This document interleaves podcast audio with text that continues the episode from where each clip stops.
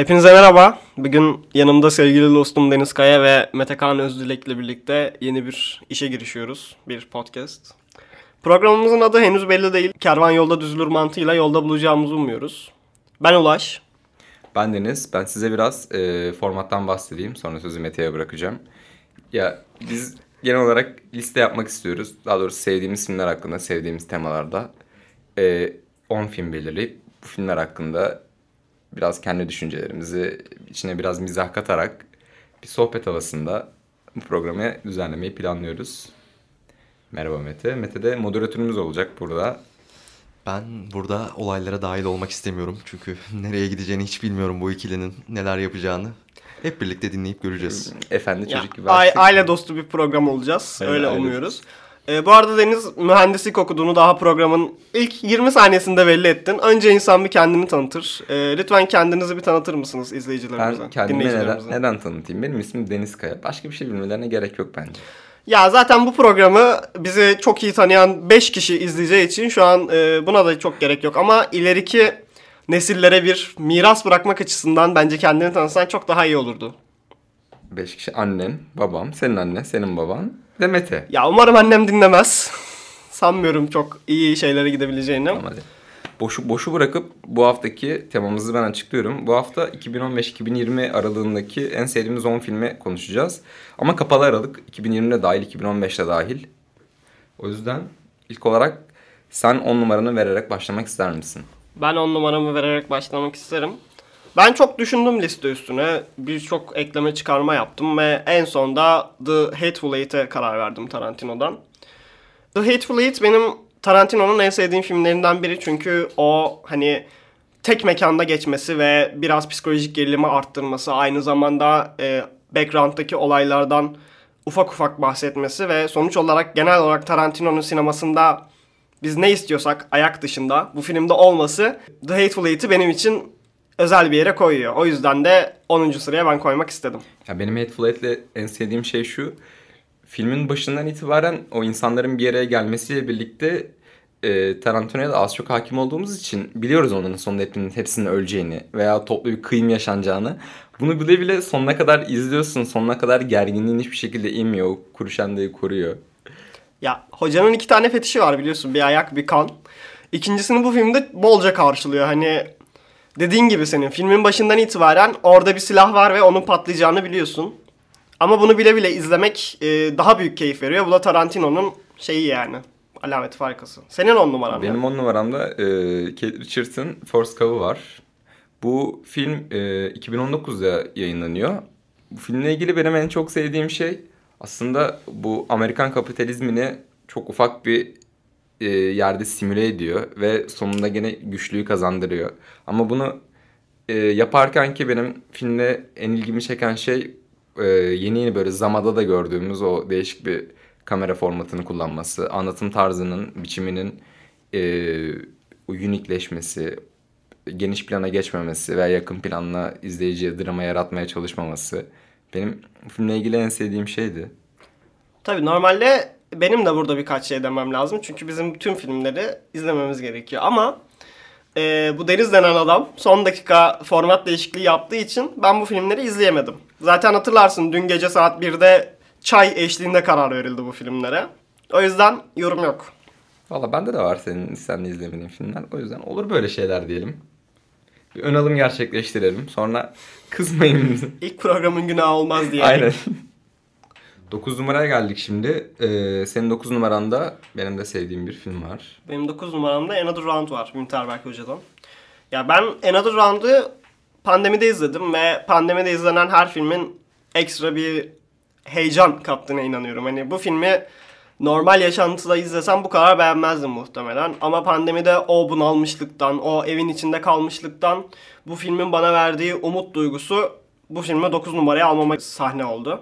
Ya ben bu filmi aşırı sevmiyorum. Hani evde izlediğimde o kadar da hoşuma gitmemişti. Ama gerçekten hani pandemide tek başıma izlerken film bana iyi geldiğini hissettim. Sonra sinemalara gelince tekrardan bir sinemada deneyimlemek bu filmi. Winterberg'in aslında bu filmi hani evde izlememiz için değil de sinemada izlememiz için yaptığını görmek ve o deneyime sahip olmak hoşuma gitti. O yüzden seviyorum bu filmi ama o kadar beğendiğim Ya. o kadar da söylenemez. Bir de bu film için hani benim e, kapanış sekansı sanırım en beğendiğim film olabilir kapanış sekansını. Hani o dans sahnesi, genel olarak verdiği umut. Sanki böyle 10 dakika boyunca bana hayatın çok daha iyi yerlere gidebileceği yanılsamasını verdi o sekans sayesinde. Daha sonra binlerce kez açıp izledim. O What a Life şarkısını çok fazla kez dinledim. O yüzden benim için yeri ayrı biraz bu filmin. Ben, benim 9 numaramda da Sean Baker'ın Tangerini var. Bu sene Sean Baker'ın yeni filmini merakla bekliyorum Red Rocket'ı. Bu Tangerine'in en sevdiğim yanı çok amatör film gibi çekiliyor. Sean Baker'ın bütün eee, sevdiği şeyler, yapmak istediği şeyler bir arada ve filmi iPhone'la çekiyor.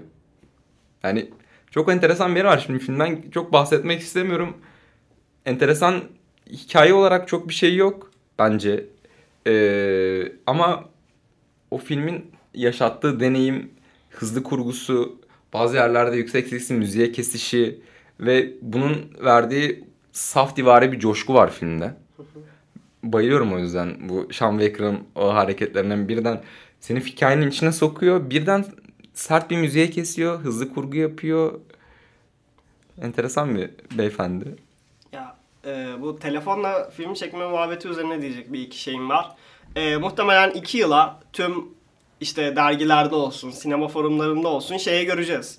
Telefon kameranın yerini alıyor mu? Sinema ölüyor mu tartışması biliyorsun. Sinemaya her Başladı yenilik geldiğinde var ya. bir sinema sinemayı bir öldürüyor sinema yazarları her yenilik geldiğinde. O yüzden bu tartışmaları duyacak olmaktan da şu andan sıkıldım ben yani. Ne olur yapmayın. Soderbergh bile telefonla film çektiyse artık da çok tartışmanın pek bir lüzumu yok gibi geliyor. Ben 8 numarama geçeyim. Benim 8 numaramda daha az bilinen bir film var. Ee, 2020'de Amazon Prime'da yayınlanmıştı. The West of Night. Yönetmenin ilk filmi.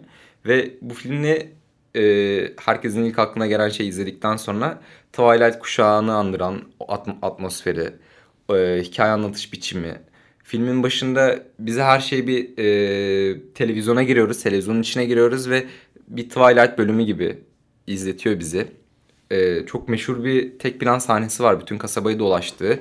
O kasabanın aslında ne kadar küçük bir yerde bu hikayelerin geliştiğini göstermek için bize yaptığı o etkileyici kamera hareketi.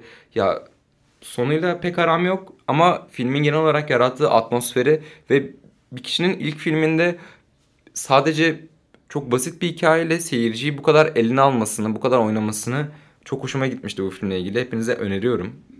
Bana tabii öneri oldu bu. Evet sana Küçük senin- ekleme yapayım mı buraya? Tabii. Direkt aslında filmin senaryosu sanırım bir radyo tiyatrosu. O yüzden sürekli bir radyodan e, filmin aslında anlatışını görüyorsun. Arka plandan yani bir sesli oyunu direkt görselleştirmesi var. Zaten e, olayları tetikleyen her şeyde radyolara kişilerin bağlanmasıyla ve insanların o sesleriyle konuşmalarıyla birlikte ilerliyor. Deyip senin 8 numarana geçelim. Benim 8'de sana göre daha bilindik, herkesin izlediği bir film var. Midsommar var bende. Yani Midsommar'ın e, korku filmleri arasında ayrı bir yere koyan özellik bence filmin tamamen kendimizi güvenli hissettiğimiz aydınlık ortamda geçmesi. Ve benim Midsommar'da ekstra olarak sevdiğim bir yan hani böyle kültlere, e, eski kültürdeki ayinlere bağlanması. E, Ben böyle filmde tarihsel background veren filmleri çok seviyorum. Tarihsel bilgi veren filmleri. Onun dışında da ilk defa hani aydınlıkta bir film izlerken ilk defa da korktuğumu hatırlıyorum. O yüzden Ari Aster'in de Midsommar'ın bende yeri ayrıdır. Ya bu filmle ilgili benim en sevdiğim şey Ari Aster eğitimi gereği de mitolojik kavramlara çok hakim ve bunu da eee, çok güzel bir altyapı alt, altyapıda oluşturuyor. Bunu yaparken de hani İsveç'i tercih etmesi aslında aydınlanmanın Germen ırklarının en eee, en gelişmiş toplumunda böyle bir korku eee, ve gerilim unsurlarını gündüz gözüyle bizim gözümüze sokması, bizi o şekilde korkutması benim filme bayıldığım noktalardan biri. Ya aslında benim filme dair sevmediğim bir şey var. O da bir Hollywood klişesi olarak görüyorum ben onu. Hani böyle masum, e, ezilip itilen çocuk filmin sonunda şeytani bir varlığa dönüşür ya. Burada da başroldeki e, kıza adını unuttum şu an. Ne adı? Ben de bilmiyorum ama onu onu bence daha e, bu mit- mitolojide de bu hikayelerde de bir dualite vardır ya. Biri doğayı ters, temsil eder, anaerkilliği, biri de ataerkilliği ve kültürü temsil eder. O kültürün aslında onu ne kadar yozlaştırdığını, e, değiştiğini, ana erkeli doğayı parçaladığını ve onun da bir, nevi intikamını izliyoruz orada. Araster'in diğer filmlerinde de bu temalar var. Çektiği bir kısa filmde de direkt Ödipal karmaşayı e, bir aile üzerinden işliyordu. Burada da bu kızın kardeşini biz ilk ailesini katlederken görüyoruz. E, 7 numarada benim sevgili Paul Thomas Anderson'cı Paul Thomas Anderson'cığımızın ne uzun bir isim var senin. E, Phantom Thread'i var. Ya Phantom Thread izlemelere doyamadığım bir film. Paul Thomas Anderson Johnny Greenwood'la birlikte o müzikleriyle eşliğinde o yarattığı atmosfer, hikaye anlatıcılığı birine bağlanıyorsun ve biriyle empati yapıyorsun. O seni üzüyor. Sonra değişik duygulardan duygulara koşturuyor. Yani izlemekten en zevk aldığım yönetmenlerden biri. Film hakkında çok da konuşamıyorum. Doğru düzgün cümlede kuramıyorum. Ama beni çok fena sarsmıştı ve benim sinemayı sevişim ve e, sinemayla ciddi ilgilenmeye başlayışımın tetikleyen filmlerden biri.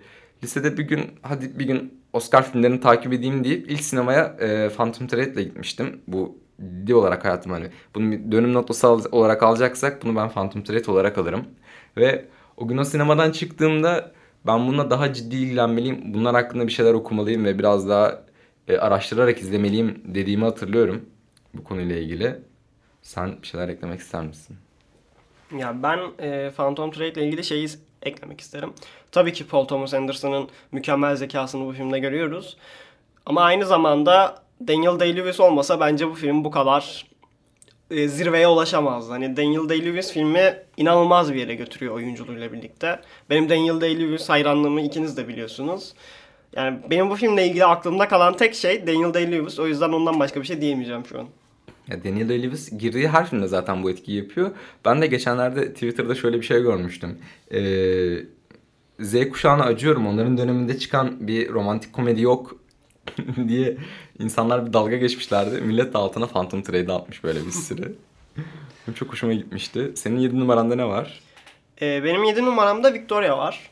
Victoria benim sinemada izleyemediğim için en üzüldüğüm film olabilir. Çünkü Mubi'ye gelmişti. Mubi'den bir bilgisayar ekranından izlemiştim. Ama bu film bence sinemada hani bazı filmler vardır ya o filmi gerçekten sinemada deney- deneyimlemen gerekir. Yoksa o filmden o zevki alamazsın. O yüzden bende Victoria hep biraz eksik kaldı. Yani filmin tek çekim olması Berlin gecelerinde hani Berlin'in arka tarafını bize göstermesi ve Beyoğlu'nun arka sokakları diyebilirim. Aynen Beyoğlu'nun arka sokakları göndermesi yapabiliriz burada. Yani Berlin'in o çok görünmeyen yüzünü, hepimizin bildiği ama görmediğimiz yüzünü bize çok iyi bir şekilde veriyor ve aslında bir bakıma aşk hikayesi anlatıyor. O filmdeki aşk benim hoşuma gitmişti. Dediğim gibi sinemada izleyemediğim için üzüldüğüm filmlerden biri. Ben de bu hafta vakit bulursam izleyeceğim diyorum ve senin 6 numarana devam edelim. Benim 6 numaramda Patterson var. Yine son zamanlara kadar Letterboxd'da top 4 listemde olan bir filmdi.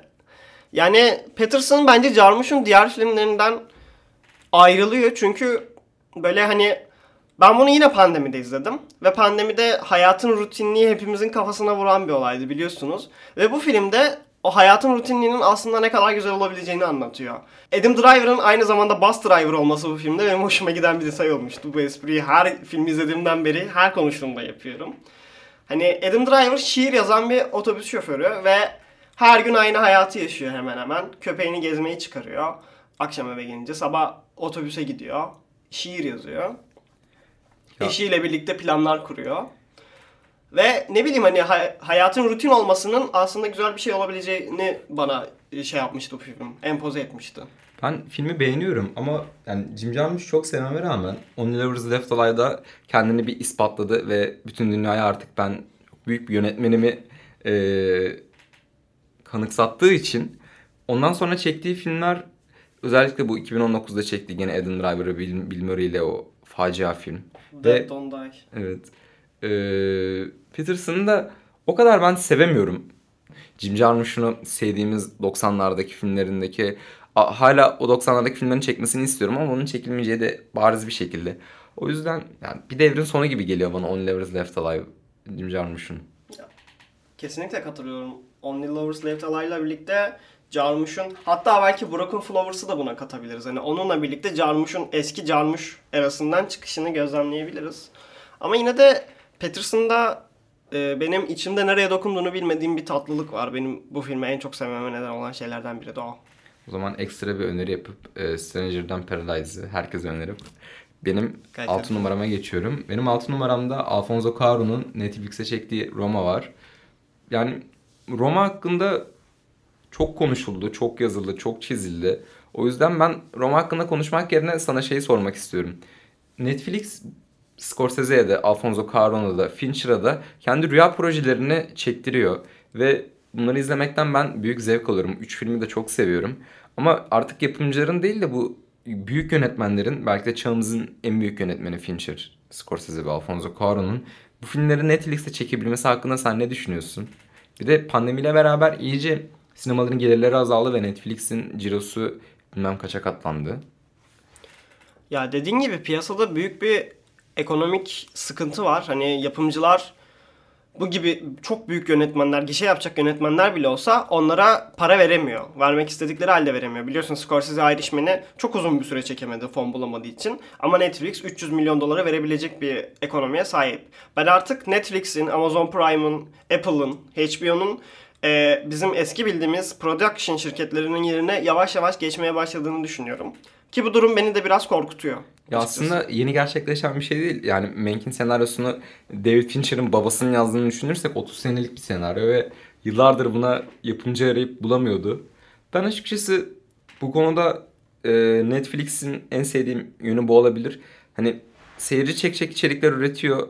Bizim belki de hani boş, saçma diye ad edebileceğimiz içerikler de üretiyor. Ama e, setlere yardımcı oluyor. Büyük yönetmenlerin kendilerini yansıtacakları ortam buluyor. Saftiler de mesela onlara yaptı Uncut James'i. Ya tabii ki büyük yönetmenlerin kendilerini yansıtmaya bir ortamını bulduruyor Netflix ama aynı zamanda bence bağımsız yönetmenler için de çok büyük bir fırsat. Ee, geçen sene biz kulüpte konuşmuştuk bunu. Yani Mati Diop'un Atlantik filmini duydun mu? Maalesef. Mati Diop'un Atlantik filminin Türkiye'de vizyona girmesinin imkanı yok. Ama Netflix sayesinde ben Mati Diop'la tanıştım. Atlantik filmiyle tanıştım. Ve benim gibi yine sinemayı takip eden birçok arkadaşım da Mati Diop'la Netflix sayesinde tanıştı. Netflix'in böyle e, az bilinen, hani çok mainstream'e açılamamış yönetmenleri de bir şekilde duyurma nosyonu var ve bu bence Netflix'i çok önemli kılıyor. Her ne kadar Netflix'in kendi iç yapımı olan filmleri ben sevmesem de. O zaman 5 numaralara geçmeden önce biz neler izledik son haftalarda biraz onu konuşalım. Ben ilk önce e, dün seninle birlikte izlettiğim, sana başlatmaya çalıştığım How to Beat John başlamak istiyorum. Ya ne, ne diyebiliriz bunun hakkında yani her bir köşemizde kendimizi mi buluyoruz, onunla empati mi kuruyoruz?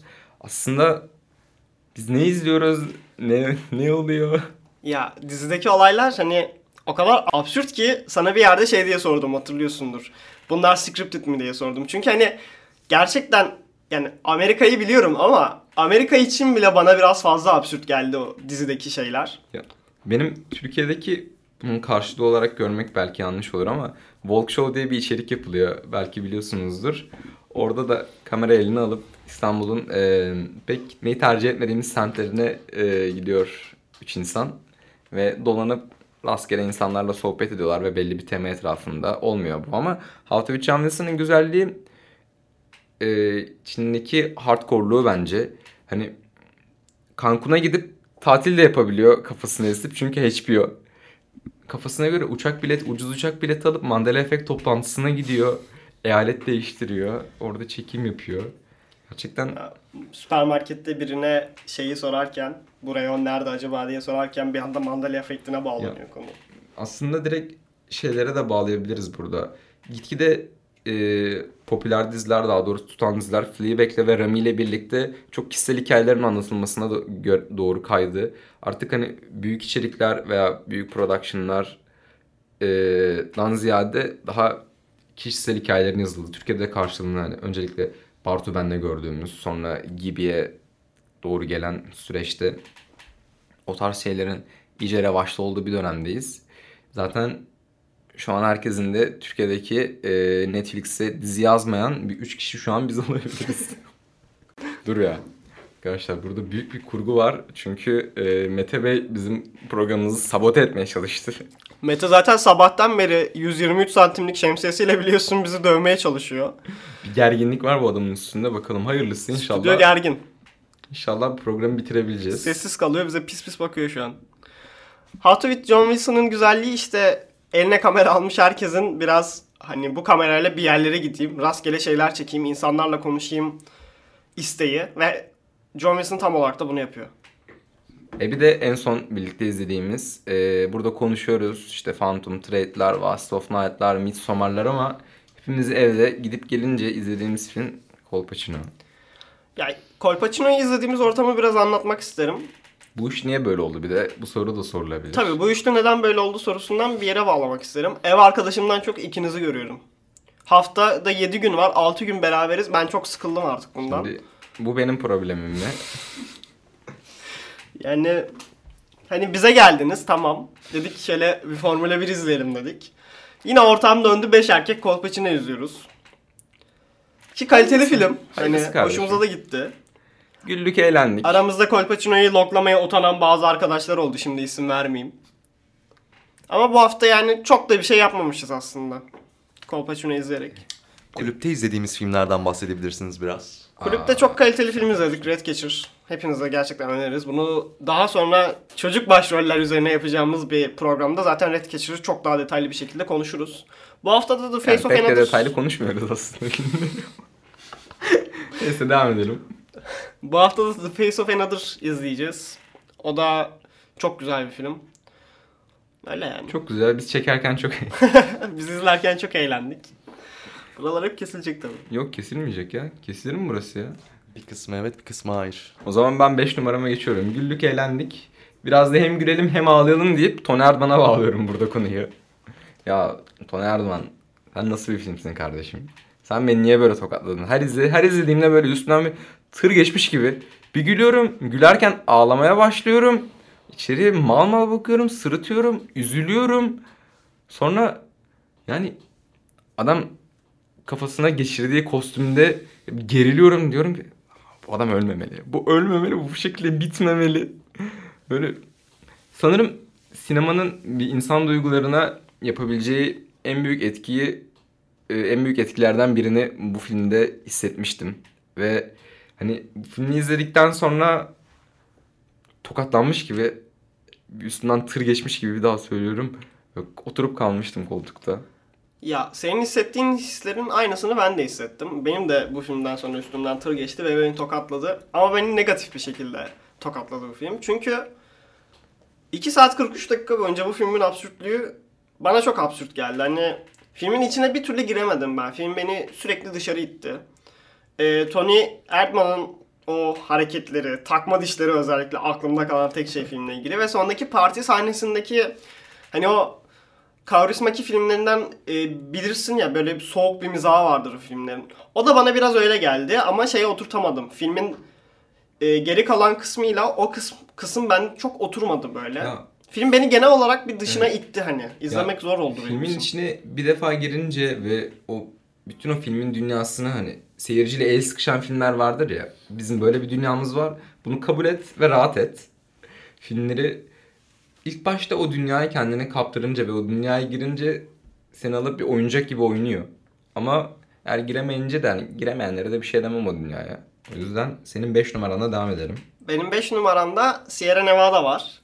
Ee, ikimiz de intens ailelerden geliyoruz biliyorsun böyle interaksiyonun çok yüksek olduğu ailelerden geliyoruz. Ve Sierra Nevada'da böyle bir ailenin öyküsü aslında. Hani e, bir ölüm etrafında toplanan bir aile yemeği olarak tanımlayabiliriz filmi. Film 3 saat ama benim 3 saat hiç sıkılmadan izleyebildiğim tek film galiba. Hani hiç durdurmadan, hiçbir yere gitmeden. Ben bir de böyle şeyleri çok severim. Hani family gathering tarzı şeyleri çok severim ve film sanki seni o ailenin bir üyesi yapıyor. Seni o salonda bir köşeye oturtuyor ve o masadaki konuşmaları dinliyorsun yani. O yüzden benim çok hoşuma gitmişti. Ya benim çocukkenki bayram yemekleri o doktorun çok ciddi bir şey konuşuluyor ve herkes çok gergin kavga ediliyor. Ortamda kahkahalar atarak gülmesi yani insanda bu kadar kendimi görmem biraz beni gerdi. Ama atmosferine bir kere girince filmin o 3 saati nasıl geçtiğini pek anlamıyorsun. Film izlerken aynı zamanda yaşadın da sen zaten sürekli annen bir yerden aradı, babam bir yerden mesaj attı. Ondan da bahset istiyorsan biraz. Ya gerçekten çok enteresan bir deneyime dönüştü o. Böyle adam annesiyle kavga ediyor. Benim annem oraya ben filmi durduruyorum. Sonra Ulaş'a yazıyorum. Ulan ben filmi yaşıyorum şu an. yapıyorum. Sonra bir daha başlatıyorum. Babaannem arıyor. deyip ikimizin ortak dört numarasına geçelim. Julia Ducournau ablamızın benim kendisini keşfettim ben ya. Buldum çıkardım onu. Sonra Fransa'da takılırken böyle. ya şaka bir yana. Ben hocayı bir gün meczup olarak nitelendiriyorum. Bu sözlerden Ya, ötürü. Barcelona'da bir çocuk var Messi diye. İyi topçu olacak onu alalım biz. Barcelona mı kardeşim? Bu adam Arjantin'den çıkartıldı bir kere 9 yaşındayken. O da pek keşif sanılmaz. Bu arada biraz Deniz Kaya'nın burjuvaziliğine de burada laf atmak istiyorum hazır yeri gelmişken. Bu adam geçen çocukluk travmamızı konuşuyoruz hepimiz. Girmeyeyim mi oraya? Burası çok özel değil mi arkadaşlar? Ayıp olmuyor mu şimdi? Efendilik arayan beyaz şova gitsin. Bence de. Burada sinema var sinema. Julia abla da nelere kadir görüyor musunuz? Bak, Bak, bak. muhabbet nerelere geliyor. Nasıl İşte değiştirdi konuyu? Korktu. kardeşim moderatörlük 101. Şimdi yapayım size masterclass'ını. Bu neyse Rov'a dönmek gerekirse ben Rov'la ilgili hiçbir fikrim yoktu. Filmi bir yerlerden duydum ama gerçekten nereden duyduğuma dair hiçbir fikrim yok. Galiba yıl 2018 internete yeni düştüğü zamanlar. Türkiye'de de hafif izlenmeye başladığı zamanlar. Çünkü sinemada çok fazla izlenmemiş öyle hatırlıyorum. Ben filmi açtım. Ne izleyeceğime dair hiçbir fikrim yok. Filmi açtım ve hani evde izlerken bir su molası vereyim. Yok bir tuvalete gireyim. Sıfır. Oturdum ve böyle oturdum kaldım. Dizlerimi kendime çektim. Cenin pozisyonu. Tüm filmi her sahnesine hayran ola ola böyle yüzümde salak bir sırıtışla izledim. Yani tokat gibi çarpan David Cronenberg tarzı demek istemiyorum. Çünkü Julia'nın bence kendine ait bir tarzı var. Ama Fransız aşırılığının e, en güzel örneklerinden biri. Body Horror'ın şu anki günümüzde geldiği noktada korku sinemasının belki tür sineması demek yanlış olur bunu. Çünkü içinde büyük bir dramatik temel de barındırıyor. Ama bunun geldiği nokta beni çok mutlu etti ve beni korku sinemasına tekrar aşık eden filmlerden biri deyip lafı sana atıyorum. Ya ben biraz Raw'u izlediğim günkü deneyimlerimden bahsetmek istiyorum. Seninle konuşuyorduk o gün biliyorsun. Ben o gün Julia zehirlenmesi yaşa- yaşadım. Sabah Junior izledim. Akşam Doruk'la birlikte Titan izledik. Daha sonra da Raw izledik. Yani aslında Junior e, ve Titan izledikten sonra Raw'u izlemek benim biraz daha Julia'ya alışmamı daha kolay kıldı. Hat- hatta keşke Junior, Raw, Titan sıralaması yapsaydım diye diyor, e, konuştuk Doruk'la aramızda. Raw aslında klişeleşmiş bir konuyu çok da bir şeyler değiştirmeyerek anlatıyor ama Julia'nın filme kattığı bazı psikolojik e, buluntular filmi daha hoş kılıyor bence. Hani mesela şey ailenin vejetaryen olması ve son bölümde babanın bunu açıklaması. Hani niye olduğunu, her şeyin bir açıklamasının olması. Onun dışında gerçekten klişe bir film ama Julia bunu klişe olmaktan çıkarıyor ve biraz beklenmedik bir anlatıya dönüştürüyor.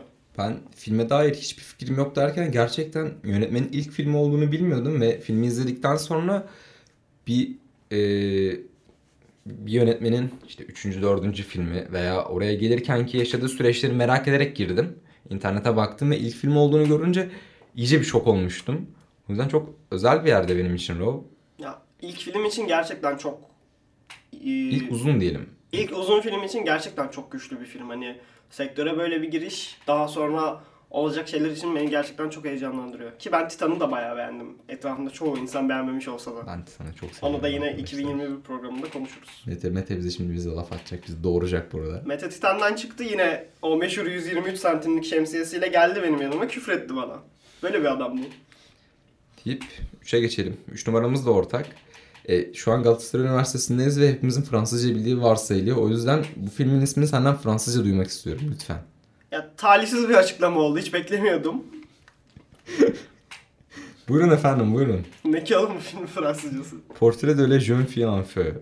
Portrait de la jeune fille en feu. Jeune fille. Jeune. Senin Fransızca hocanı da tanıyorum bak. Aynı Port- hocadan.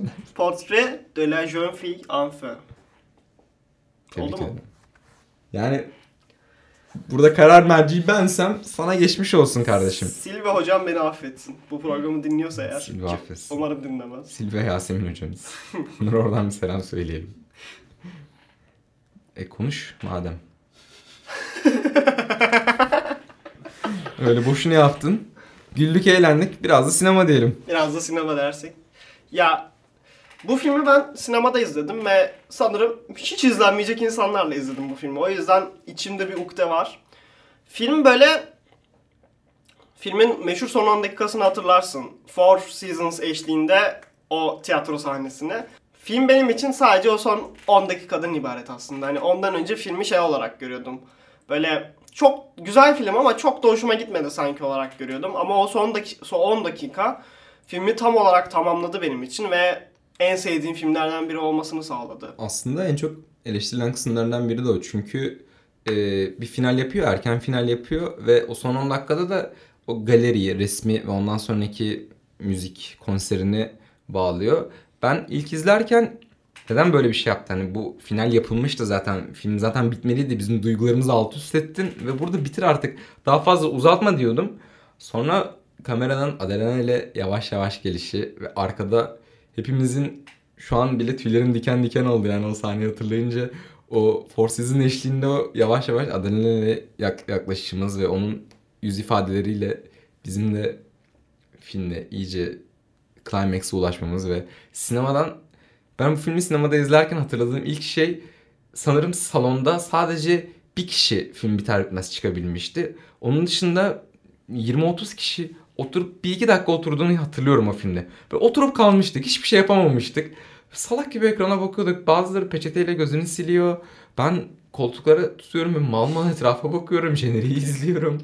Ya film seni öyle büyük bir duygusal yükle birlikte bırakıyor ki gerçekten o filmden hemen çıkıp uzaklaşmak mümkün olmuyor. Benim için normalde ışıklar açılınca film biter ama ışıklar açılınca filmin bitmediği çok ender filmlerden biriydi bu. Yani Beyoğlu sinemasından ağlayarak çıktığımı hatırlıyorum. Ya bir de geçenlerde tekrar bir Beyoğlu sinemasına gelmiş. Geçenlerde dedim de 3 ay önce falan. Yine aynısı yaşandı. İşin kötü tarafı tabii o duygularla çıkıp İstiklal Caddesi'nde yürümek pek pek hoş bir deneyim değil. Hiç tavsiye etmiyoruz. Ya tabii biliyorsun aşk hayatımızda olmadığı için bu durumlarda ağlayarak İstiklal Caddesi'nde yürümek e, kötü. Öyle diyelim. Öyle diyelim öyle olsun. Senin ikinci... Benim iki numaramda aslında e, bu sene yeni bir filmi de çıkan, Petros Flu çıkan Kirill Serebrennikov'un Leto var.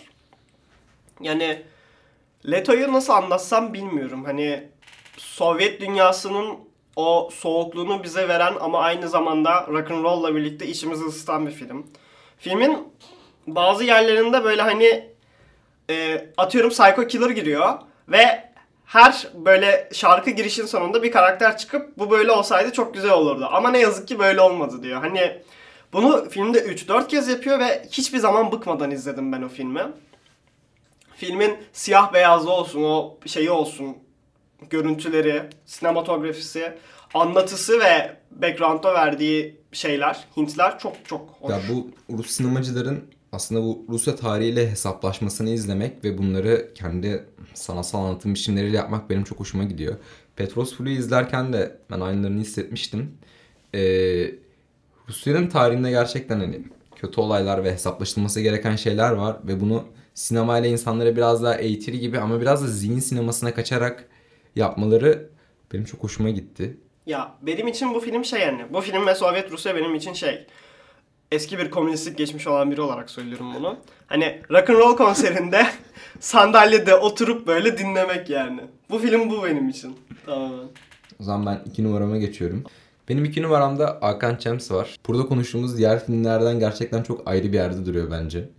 Yani burada bir sürü güzel filmden bahsettik ama sinemasal deneyimi ve yaşattığı hissiyat, hissiyattan ziyade o deneyimin bize geçişi, Adam Sandler'ın başrolde olması, bu arada Adam Sandler her 20 senede bir çok enteresan bir bir filmde başrol olup bizi paramparça ediyor. Punch Drunk Love'da da böyleydi. Ondan sonra ondan sonra çektiği bu Uncut James'e Safdie'lerle birlikte yaptığı filmde gerçekten Adam Sandler'ın kariyer ilerlemesi, kariyer planlaması tam olarak da o yönde zaten. Arada çok saçma romantik komedilerde oynayıp 5-10 yılda bir böyle tam noktasında bir filmde başrol oynayıp Adam Sandler oyuncuymuş dememizi sağlayabiliyor. ya keşke Adam Sandler'ı daha çok bu tarz filmlerde de görsek.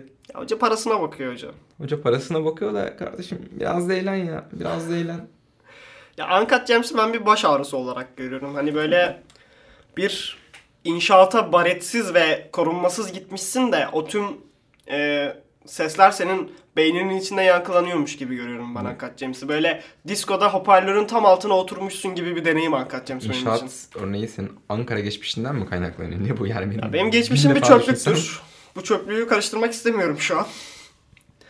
Yani Uncut Gems hani filmde sürekli bir şey oluyor. Filmden gö- mesela Wes Anderson filmlerinde de sürekli bir şey olur. Gözünü ayıramazsın ekrandan. Ama Uncut Gems bunu sana bir karın ağrısı olarak vererek yapıyor. Hani oradan bir şey çıkıyor, oradan biri ölüyor, bir biri bir yerden intihar ediyor, bir yerden birini vuruyorlar, biri iddia oynuyor.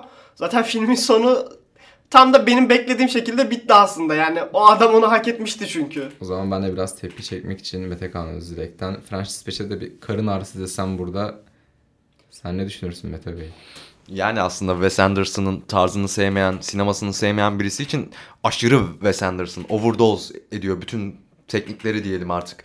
Yani kendine çekiyor adam. Kendini nasıl çekmek istiyorsa, nasıl vermek istiyorsa, nasıl görmek istiyorsa her şeyi sonuna kadar açıyor.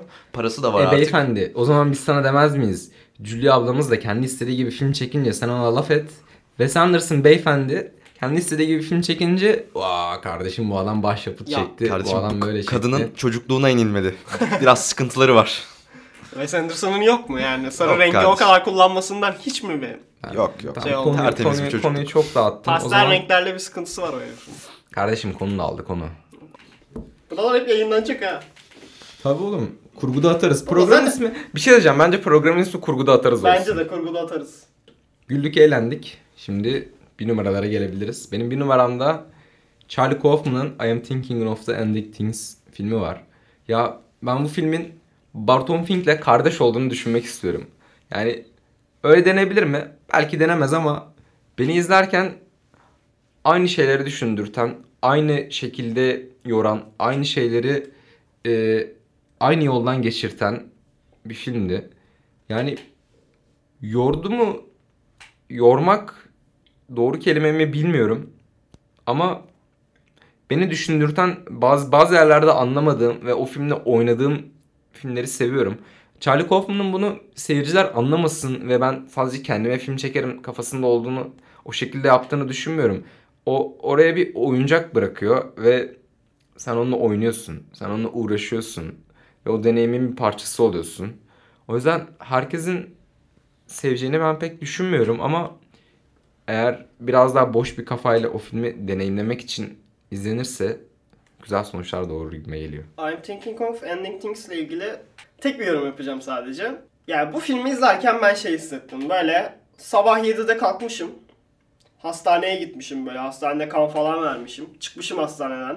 İki tane sade poğaça yemişim. Zeytinli ama değil mi? Yok sade. İki tane sade poğaça yemişim böyle. Saat 1 civarı. Böyle soluk boruma doğru, yemek boruma doğru yükseliyor o poğaça. Bu filmi izlerken ben böyle bir his aldım. Daha da yorum yapmayacağım bu film Sen hakkında. rezil bir adamsın diyelim. Senin bir numaranı getir. Benim bir numaramda The House That Jack Built var. Bana laf yaptı. Konuştuğu yönetmene bak. Burada bizi linç ettireceksin. Burada bizi taşlayacaklar. Lars von Trier sinemadır.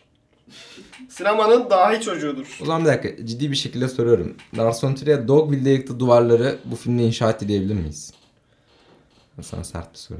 Ee, ya bence diyemeyiz çünkü çok bir şey inşa etme çabası yok. Burada bence hoca kariyerini tamamladı, bitirdi. Ya benim bu filmde sevdiğim bu soruyu sorma sebebim de şuydu.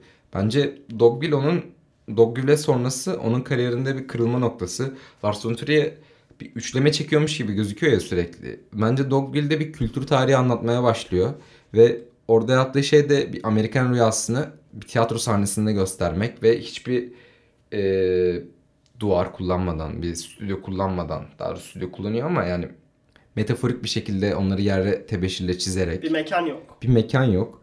Bize o şekilde yansıtıyordu hikayesini.